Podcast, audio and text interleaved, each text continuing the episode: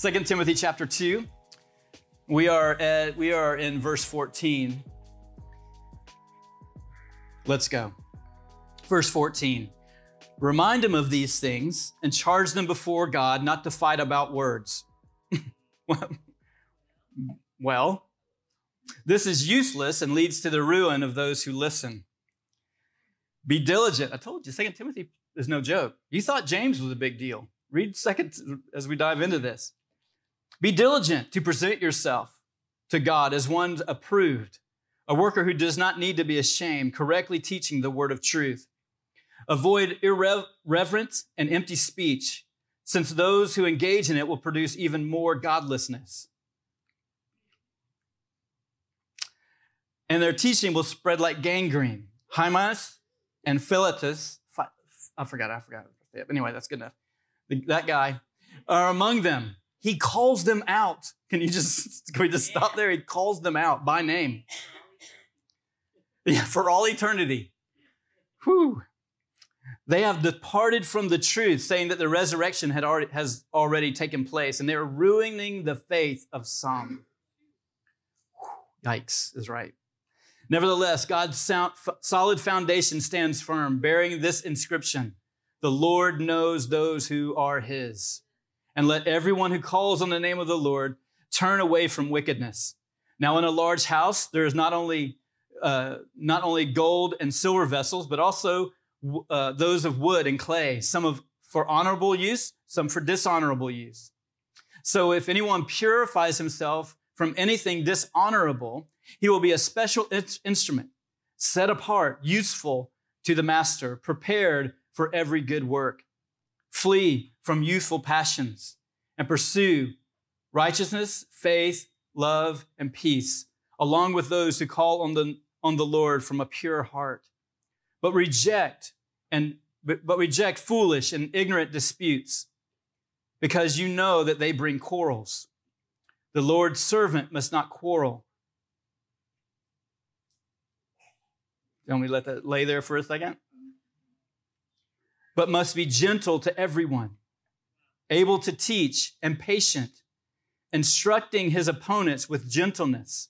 Perhaps God will grant them repentance, leading them to the knowledge of the truth. Then they will may come to their sense, uh, senses, senses and escape the trap of the devil, who has taken them captive to do his will. All right, this is a lot. Amen. So when we continue, so as we continue to talk about this letter, um, as we know, as we've talked about before, that this is Paul's letter to his protege, Timothy, who is at this time in the church of Ephesus. And Ephesus is a pretty wild place.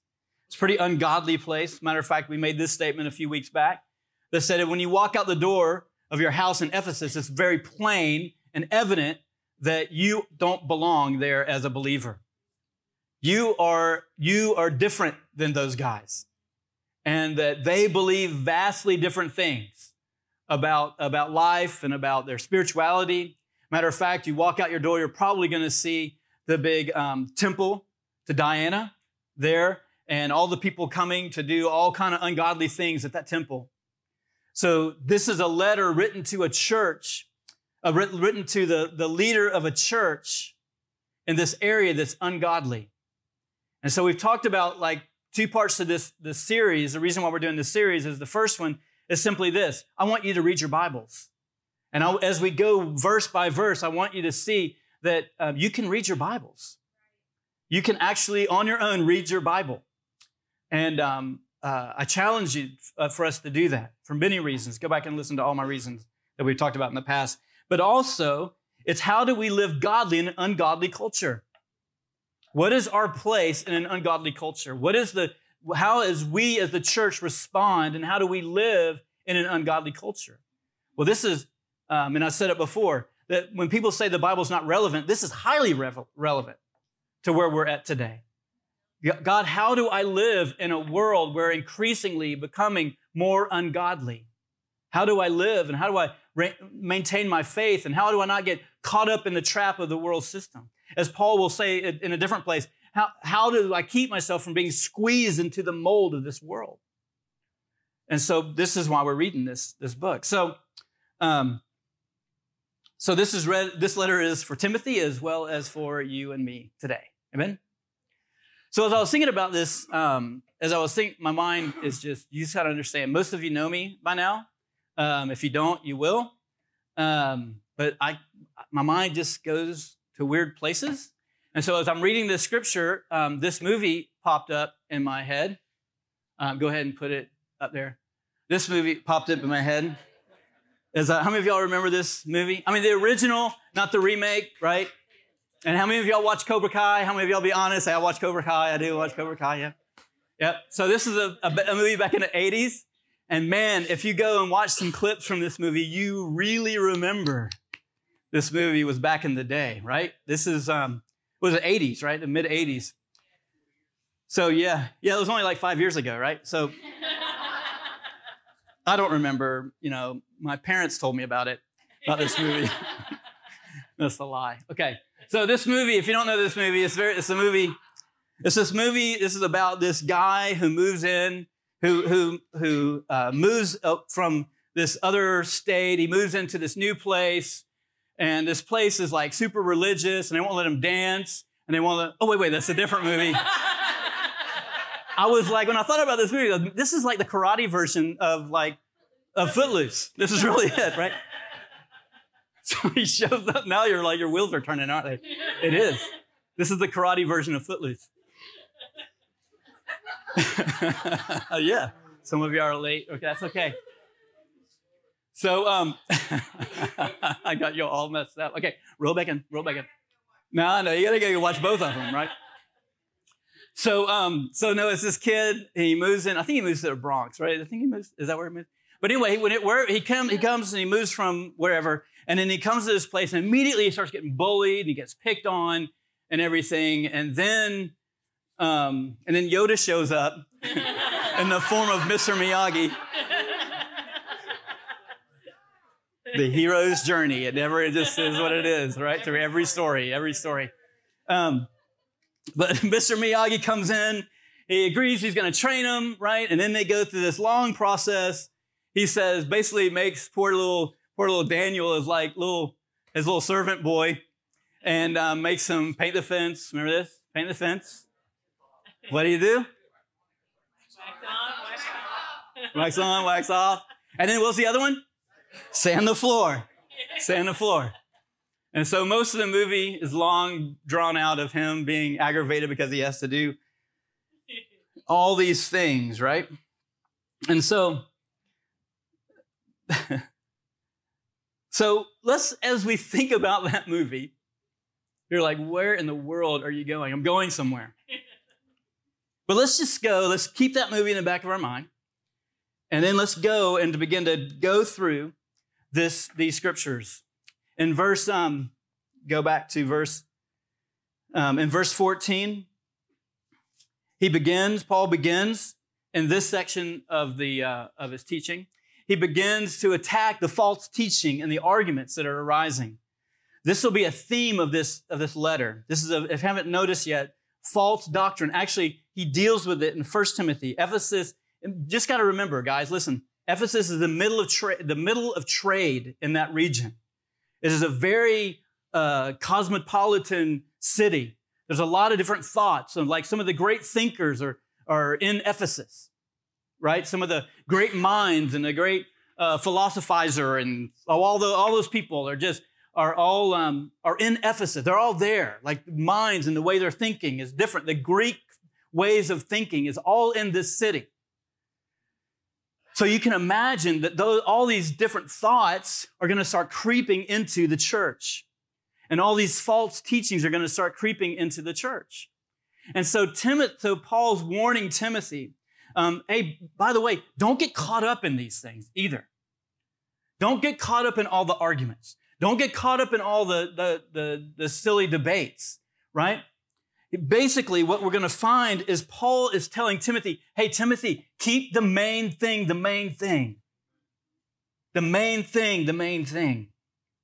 These teachers would come in and they would teach, and like specifically names it. These people would come in and say, oh, yeah, yeah, the resurrection of the dead, that's already happened right? There's not a lot said about what that all means. There's some different thoughts and there's different com- conflicting thoughts, but we're not going to argue about them because we've just been instructed not to argue about what those things might mean. But obviously, these, these teachings are coming in. And, and, um, and we see this today. We see this today in, in all over the church.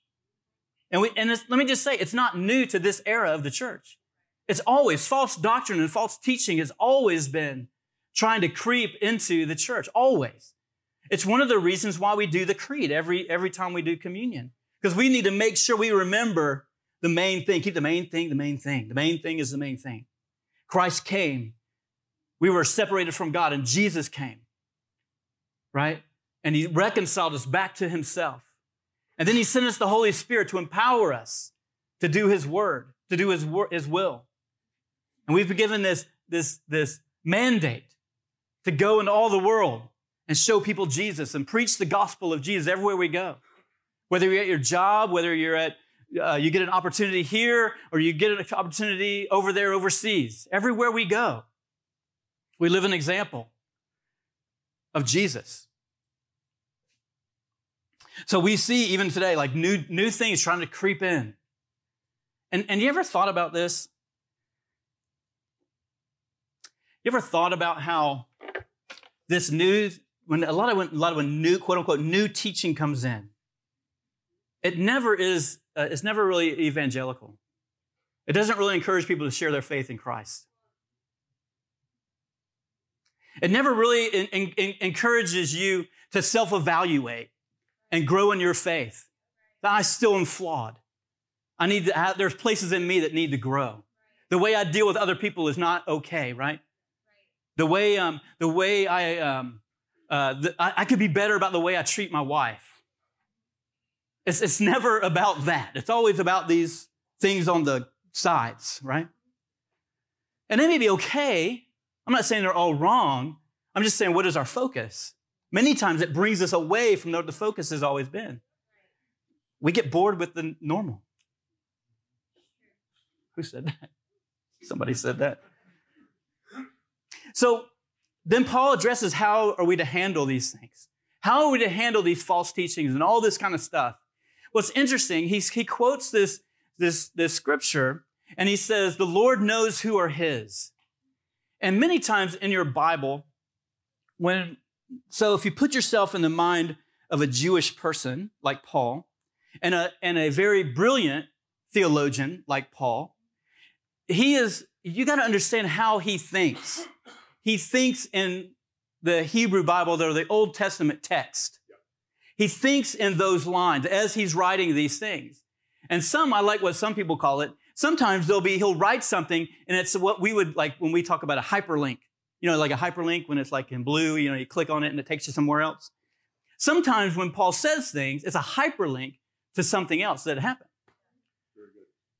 So this, the Lord knows who are his, is a hyperlink. And what is that hyperlink? It's actually a hyperlink back to the story of Korah. The story of Korah. In the story of Korah back in the Old Testament, um, this is when they were in they were in the middle of the wilderness. They've been in the wilderness for a while.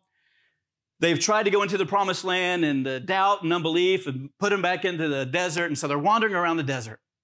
And finally, this guy Korah kind of pops up. This brief explanation of that story. Korah pops up and goes, "Hey, aren't you tired of Moses? Aren't you tired of his leadership? Like, surely, if I was a leader, we would already be in the promised land. Come on, guys. Like, Moses had, we're in the desert. We're supposed to be God's chosen people. Amen. Right? Can you hear him just pulling the crowd in?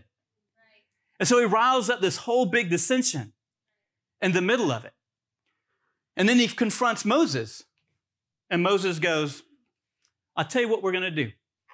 Tomorrow morning, God is going to show us who's His and who is not His. The Lord knows who those that are His. And we, a lot of us know the story. The next day, ground opens up, a whole bunch of people, right? And the people of God who stayed faithful were alive, and the rest of them uh, became permanent parts of the earth. But he says this, he calls it out. Like in the context as we read, he's talking about all the false teachers. He's talking about all the, all the false things that are being spewed out and said and trying to infiltrate the church and everything. And finally, Paul just says, finally, this. You know, like the story of Korah? At the end of all this, the Lord knows who are his. The Lord knows those who belong to him. So, you know what our job is? Many times we're like all ready to do the defense mechanisms of this person and that person. That person's got bad doctrine. That person's got bad doctrine. You know what God wants? God wants you to know. The Lord knows that you're His. Right. So. You are His. So. And if you call yourself His, separate yourself from all ungodliness. Right, right. It's your job. We are so worried about all the stuff that goes around everywhere, and we don't want to self evaluate our own lives. Ugh. I told you, Timothy's tough. But, like in this world, listen, guys, in this world where we have all of the, man, the internet has made it is amazing and awful. All at the same time. You can watch Hope Church on YouTube. Praise the Lord. Hello, everybody watching on YouTube. You can watch, right? And you can watch great messages. I got some of the guys I love to listen to. I thank God for, uh, at times, for the internet. And then other times, I look on and I go, that's nonsense. That's so far outside normal Christianity of the things that have been passed down for ages. But what, what am I to do? You know what I'm to do? I, first, God's called me to be a pastor. That's not number one, number one thing. People, honestly, this is the truth. People come to me with all these new thoughts and new things. I'm going, you know what I'm trying to do? I'm trying to pastor a church. I love you, appreciate you. I ain't got time for all these things that's going to pull me. I got I got a buddy of mine, like Ken. He's not he, actually not here this morning. His his brother. Oh, he passed away this morning. What what false doctrine do I need to concern my? What other weird doctrine do I have to about how or how do I help my friend who's going through a tragedy right now? How about this? Like, I, I don't have time for all the other because you know what God's called me to as a husband to love my wife to figure out how to do life now as an empty nester. And that's the thing, but you empty nesters, you know.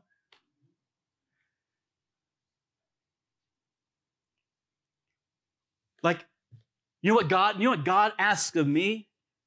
Hey, David, honor me with your life. That's the biggest thing God asked me to do. And many times, listen, here's the truth. Many times those other doctrines and those other things are just distractions to keep us from the main thing being the main thing. The Lord knows those who are His, and everyone who calls on the name of the Lord depart from wickedness. At the end of the day, the end of the day, it's this if you call on the name of the Lord, it should come out in the way you live. Full stop. Full stop. It should come out in the way you live. And how is that? How you treat other people. How you, how you share, how you present yourself as a follower of Jesus to the world. All those things matter. And they're the, they're the main thing. They're the main thing. Amen? Amen. What if, I, we, we, when we planted this church, it was an interesting thought. You know, they said that uh, Jesus says that the number one commandment is to love, love God and love others. I was like, what if we made a church? What if we started a church? Julie, what if we started a church? And, and we said that the number one thing would be the number one thing that Jesus asked us to do. That we would focus on the number one thing that Jesus asked us to do love God and love other people. What a novel idea. Love God, love others. Amen? It should be the mission statement of every church. Really. Amen? To love God Forgive. Walk in forgiveness. You know what? Church is the- one of the greatest opportunities to walk in love and forgiveness ever. If you, if you don't believe that, hang around church for a while. You'll get opportunities to have to forgive. Amen? Hey, where? Oh, I'm, ooh, this is dangerous. I'm going to do it anyway. How many of y'all have been to this church for more than five years? Where's my over five year people? Have, let me just say this. Have I ever done anything to disappoint you? Oh, come on. Julie says yes. Well, just say. Jessica, Dennis. Dennis says, hey, easy, brother. Easy, easy. Just one hand, Dennis. This is. Well, you know what I tell you, everybody else? Give it time. I'll disappoint you. I can promise you that. Amen?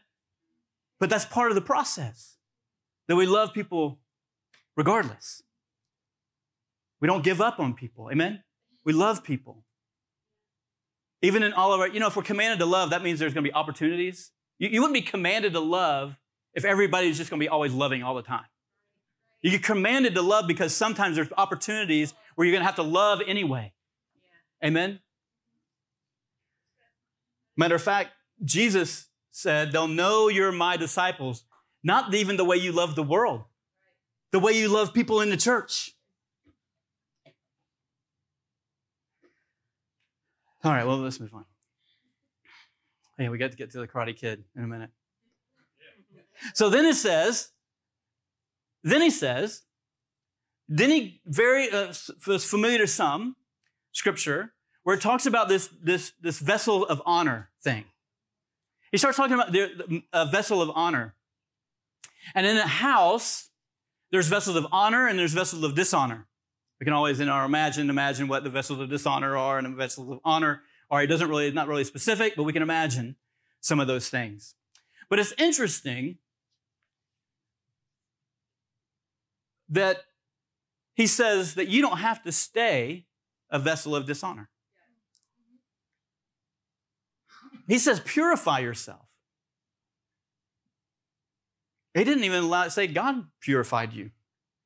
He says, purify yourself, that you will be a vessel of honor.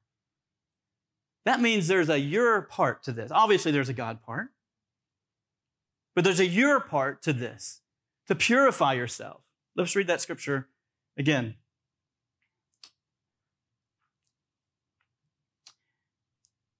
So if anyone pur- purifies himself, verse 21, from anything dishonorable, he will be a special instrument, set apart, useful to the master, prepared for every good work.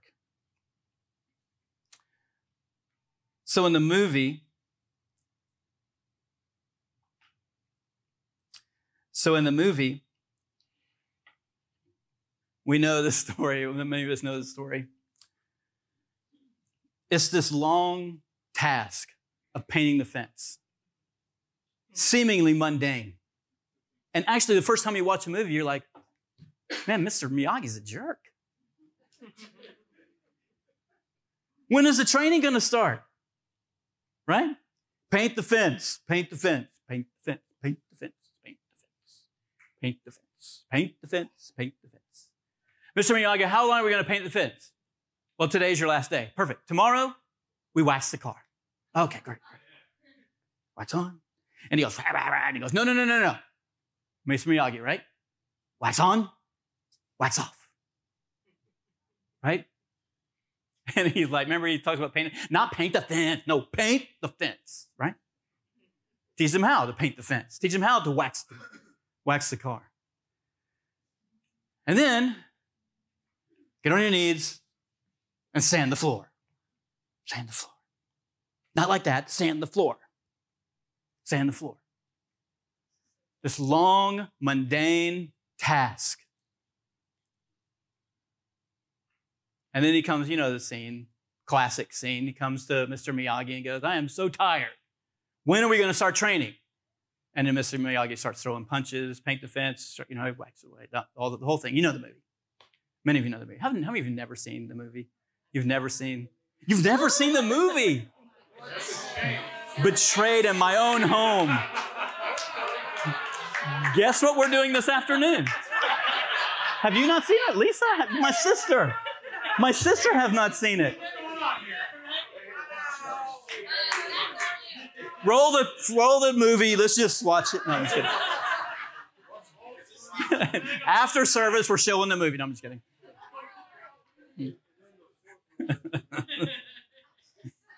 Who showed the 14 year old? Have you not seen it either? Okay. okay.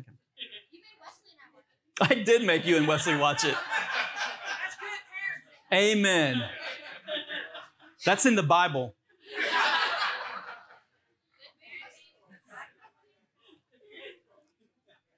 By doing those things, it changed him. It prepared him for battle. It prepared him to be ready when the attacks come, right? And then he taught him the whole crane move. Remember that? That was different. Like, how is waxing a car going to help me? So, what is our preparation? Well, he lists them. He said, Flee youthful lusts.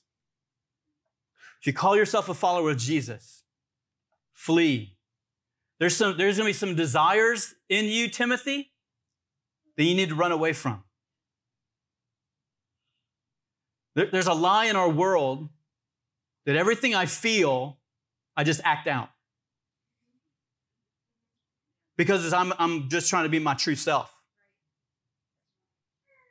Take that out to the furthest extreme. So, everything you feel, every thought that you had this week, every desire that you've had this week, you should have just acted on it. Listen, we, we as people of God, I'm not talking about what the world does. That's up to them. Amen? Church, amen? That's up to them. We name the name of Jesus. Our job, flee youthful lusts. We don't follow every passion, every passion that we have. Some days I wanted to skip church because the Falcons game's on actually right now. Somehow in London, they're playing in London for some reason. Yeah, I heard. Don't worry about it. That's what I. heard. Break every stronghold, shine through the shadows.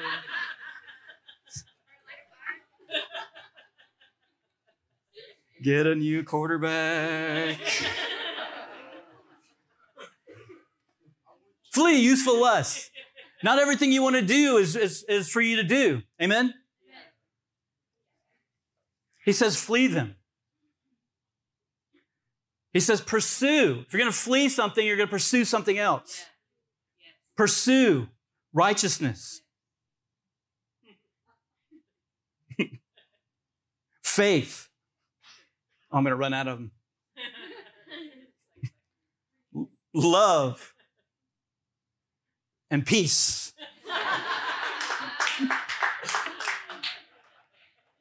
What are you going to run to?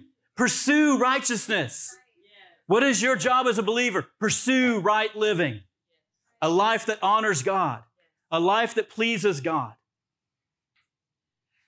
Live a life of faith. Pursue faith. If you feel weak in your faith, you can grow in your faith. Faith comes by hearing and hearing by the word of God. You can get into God's word. You can listen to people who practice their faith or get around people who are strong faith people. Grow your faith. You can pursue it. Pursue love. How many of y'all are perfected in love? Dennis, put your hand down. How many of y'all are perfected? Call me out, man. I'm going to call you out. Do unto others as they do unto Oh, wait, wait, that's wrong.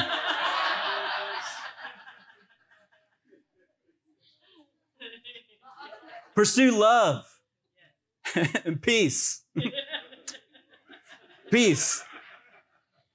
This is all. Are y'all getting anything this morning? Pursue things. It's the mundane, it's the everyday. It seems like just normal Christianity, but look at all these other things. They're so they're so nice and they're so pretty and they're so cool revelation, cool revelation. That's wonderful. But keep the main thing the main thing. Right. What has God called you to live? How has God called you to operate in this world that is ungodly? Is what you're learning going to cause you to be unshakable in a world that's ungodly? Grow our faith, grow in our love, grow in our peace. If you're, listen, if you're living in a life of turmoil, you can pursue peace in your own life and actually peace with other people. Then he says, don't waste your time on rants and foolish quarrels.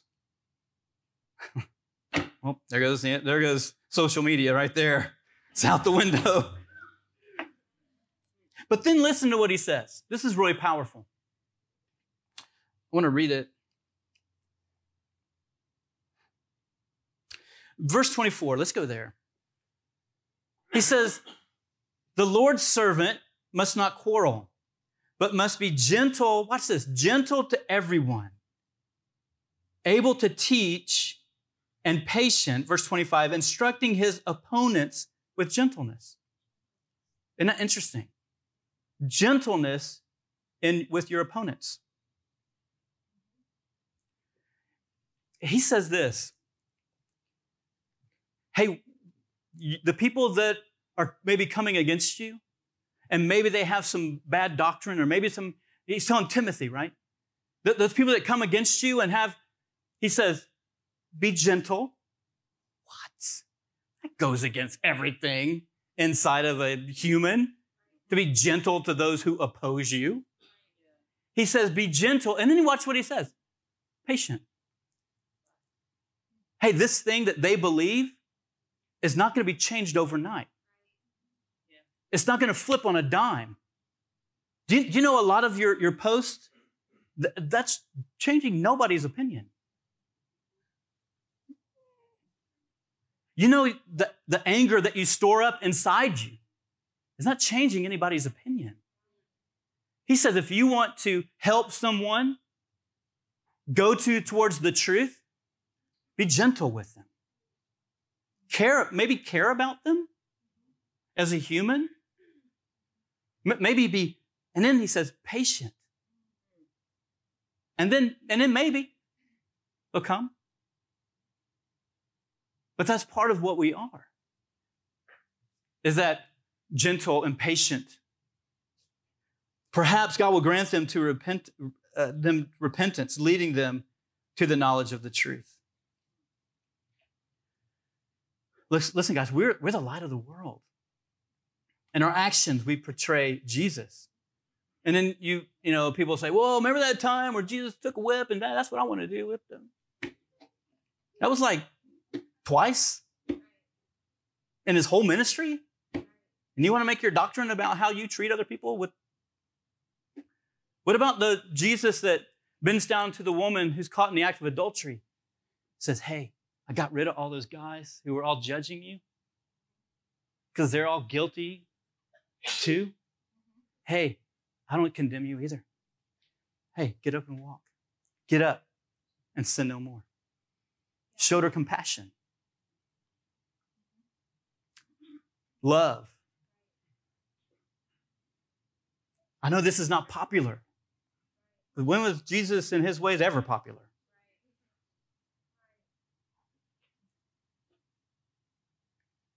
And the hope, the hope is, the hope is that those people who are trapped in sins, maybe they're trapped in just having their own opinions about who God is, trapped in having a negative opinion about Christianity and all those things that we see today. Those people that are trapped, perhaps they'll come to their senses and escape the snare of the devil, who has taken them captive to do his will.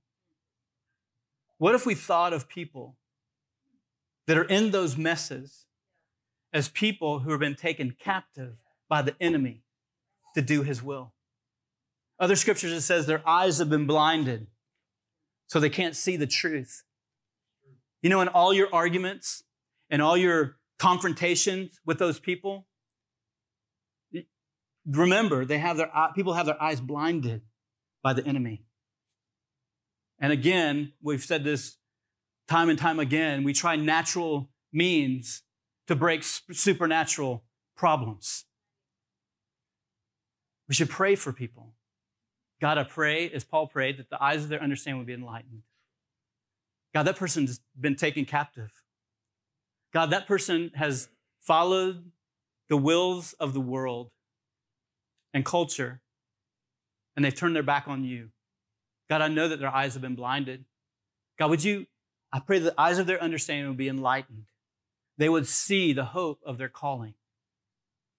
God, I pray for them. I bind the enemy off of them in Jesus' mighty name. I pray, God, that you would send laborers across their path. God, man, if you're, if you're thinking about it, let's just do that right there. If you have somebody you're thinking about right now, right now, as we do it. Father, I pray that the eyes of their understanding would be enlightened. God, break the blinders off of their eyes in Jesus' mighty name. God, draw them with your great love for them, God. In Jesus' name.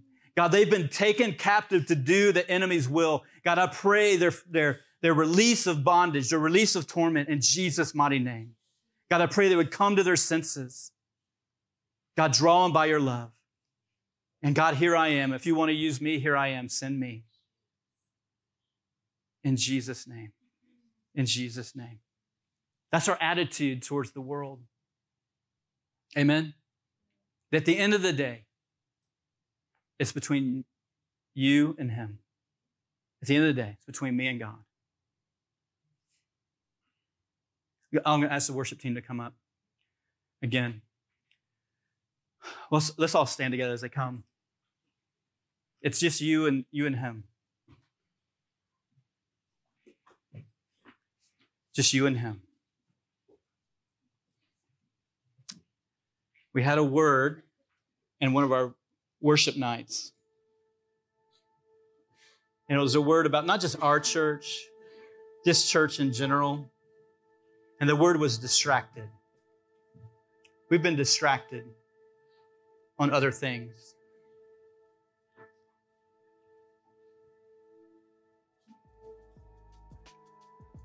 God, there's so many people who do not know you.